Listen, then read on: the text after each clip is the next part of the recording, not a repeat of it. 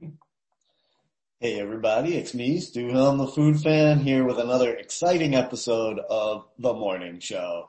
Today is Thursday, October 7th, 2021, and the temperature today going to be a high of 68, a low of 61, and the window weather report, it was raining like hell just a minute ago, and now it has stopped and it's more of a drizzle um, there were some warnings on my phone about flash flooding. So be careful out there, everybody. Seems like it's gonna rain on and off all day. Alrighty, well, the, let's start out with the big question, question of the day. I think I'll start every podcast with it. What's for lunch? Now, I asked it yesterday and I said, well, I already have lunch plans. I'm going to go to the cooking with comedy truck parked at Rabbits Motel. And I ended up not doing that it was kind of raining out. I had a tour coming up. Uh, the walk to Rabbits is in the opposite direction of my walk downtown to do my tour. And because of the weather, I wasn't a hundred percent sure that the truck was going to be there. So I didn't want to take a walk for no reason. And, uh, so I didn't eat at the comedy truck or the cooking with comedy truck. I'll try again either today or next week. Now that either today I don't have any lunch plans, so you can make a suggestion to me for where to eat lunch. And if I use your suggestion, I will give you a free paid subscription to my newsletter. And right now that is totally meaningless because my unpaid subscribers get exactly the same newsletter as my paid subscribers. But I will start doing some exclusive paid subscriber content pretty soon. Um, and so yes, make a suggestion for me where to eat lunch. And I, if I follow it, give you that subscription. If I don't follow it today, it might take you up on it later. And uh, so, but for dinner tonight, I have plans. I was invited to the Daddy Mac's opening. So Daddy Mac's opening up where the Wild Wing Cafe was on Biltmore Ave down near the baseball diamond. And uh, they recently closed the Wild Wing, and the same people who own that opened up their own restaurant called Daddy Mac's.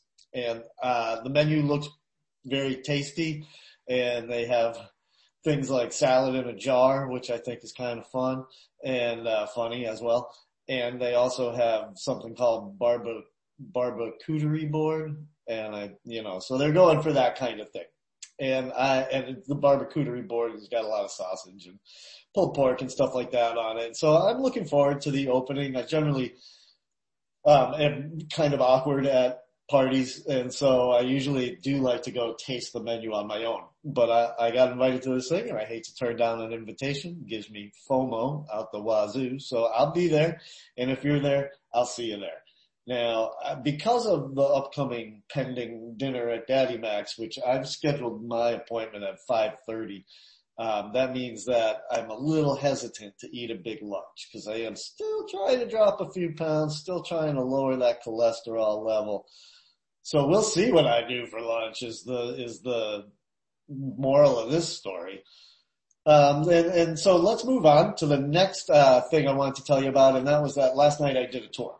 Now I do food tours and I would all, I would like you all to sign up for food tours with me or with my boss Patty or with our compatriot Amy um, with Asheville Food Tours. It's a super fun way to uh, taste various foods from the various restaurants around town. If you haven't tried all the restaurants downtown, it's a great way to check them out. All the guides will tell you about all of the restaurants, even the ones we don't go into, so you learn a lot about the food scene on a food tour. And this time of year, is the time of year for the locals to jump on a food tour because while they do sell out every day to people who are visiting our city, downtown's just a little less crowded and um, yesterday I did the tour and it was beautiful. It was like Asheville of 10 years ago um, in terms of how crowded or not crowded it was. Now it was a little rainy out, so that made a difference, but I didn't mind the rain my uh, tour takers didn't mind the rain at all. We actually didn't get rained on. We just got a little misted on, and that was fine. So, but I, I don't want to tell you every place we went on the food tour, but I do want to mention that we stopped into a, a new place called called the Botanist and the Barrel. And the oh, and the reason I don't want to tell you every place we went is because I want it to be a surprise for you when you take the food tour. And uh, but we did go into a new place called the Botanist and the Barrel and I want to recommend it very highly for everybody. Uh, our good friend Taylor is working there and I know Taylor from when she used to work at the greenhouse, which was with Noble Cider. The greenhouse is gone, although Noble does have a full kitchen, just a much different menu, and I'll have to go check that out soon.